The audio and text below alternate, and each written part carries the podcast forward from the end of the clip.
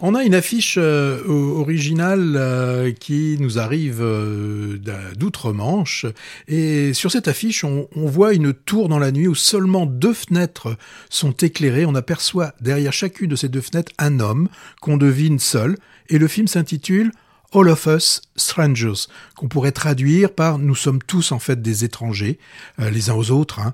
Et, le distributeur a choisi, nous, de sortir le film sous le titre Sans jamais nous Alors moi, quand j'ai vu le, film annonce il y a quelques semaines, j'ai pensé qu'il s'agissait juste d'une histoire d'amour compliquée dans le gay London. Gay, j'ai G-A-Y. Heureusement euh, qu'un critique de cinéma d'une émission masquée et emplumée l'avait désigné comme étant comme un de ses coups de cœur. Et, euh, et, comme il y a quelques semaines, il avait déjà conseillé euh, Iron, euh, je sais plus comment, Claw. Arion Claw, euh, que j'avais bien aimé, je me suis dit tiens peut-être que là ça vaut aussi le coup que je sois euh, curieux et que j'aille voir ce gens sans jamais nous connaître. Et eh ben je trouve que j'ai bien fait. Alors c'est sûr, le film commence classiquement comme un film romantique dans cette tour nouvellement construite où la grande majorité des appartements sont vides. Euh, il y a Adam, qui est scénariste de son état, qui, voit un soir arriver, sonner à sa porte, un de ses rares voisins, euh, qui, comme lui, on le sent bien, vit assez mal cette absence de toute vie dans cette grande tour. Euh, il le dit d'ailleurs, les seuls bruits que l'on entend, c'est ceux un peu du vent qui, passe euh, par les euh, dans, qui passe dans les couloirs, par les par les interstices qu'il peut y avoir au niveau des fenêtres. Le, voisin, c'est Harry. Bon là, ce soir-là, il est passablement imbibé d'alcool et peut-être aussi d'autres substances moyennement licites. Et dans cette rencontre très courte, on devine tout de suite qu'une relation va se nouer entre ces deux hommes. Bon, vous allez me dire, c'est encore une, rom-com de plus. Ben non, non, c'est pas une rom-com, parce que le lendemain de cette visite, on va suivre Adam, qui travaille sur un scénario euh, autobiographique. On le voit quitter Londres pour retourner dans la ville où il a vécu enfant. Alors là, on le suit en train de déambuler dans les rues, à la recherche des endroits où il a vécu, et plus particulièrement sa, maison euh, familiale.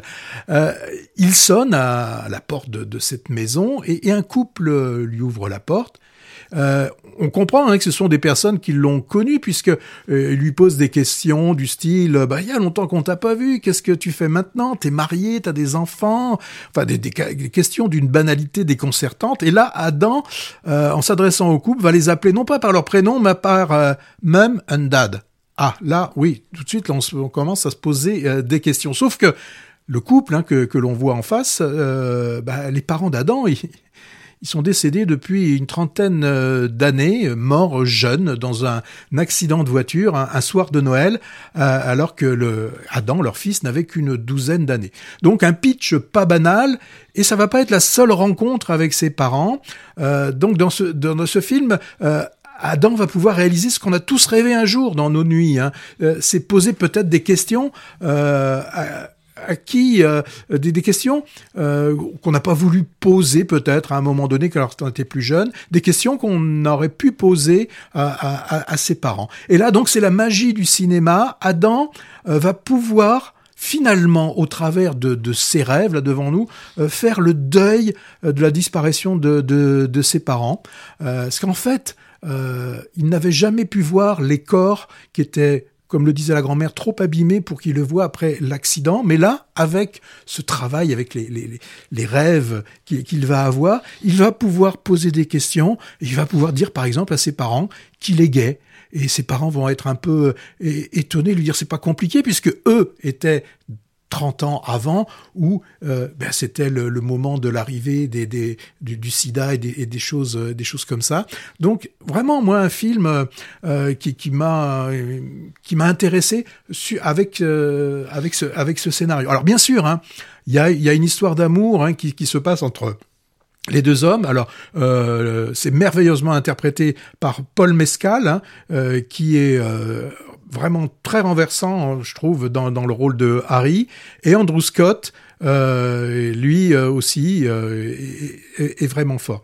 Alors Andrew Scott, hein, c'est Sherlock. Hein, et puis c'est le Moriarty méchant de ouais. Sherlock. Ouais. Et on, on, retrouve Claire Foy qui, qui, joue dans qui joue la mère et que, que l'on a vu il y a, il y a pas très longtemps dans The Crown. Et, et puis, euh, il y en a un qu'on se dit, mais cette tête-là me dit quelque chose, c'est Jamie Bell, hmm. euh, qui est un dad euh, vraiment convaincant. Alors, c'était le Tintin de Spielberg en, motion capture, et, et c'était surtout en 2000 un certain Billy, et, Billy Le danseur, là, le jeune danseur. Ah ouais, donc maintenant, il, est, il, il, il a 50 ans alors?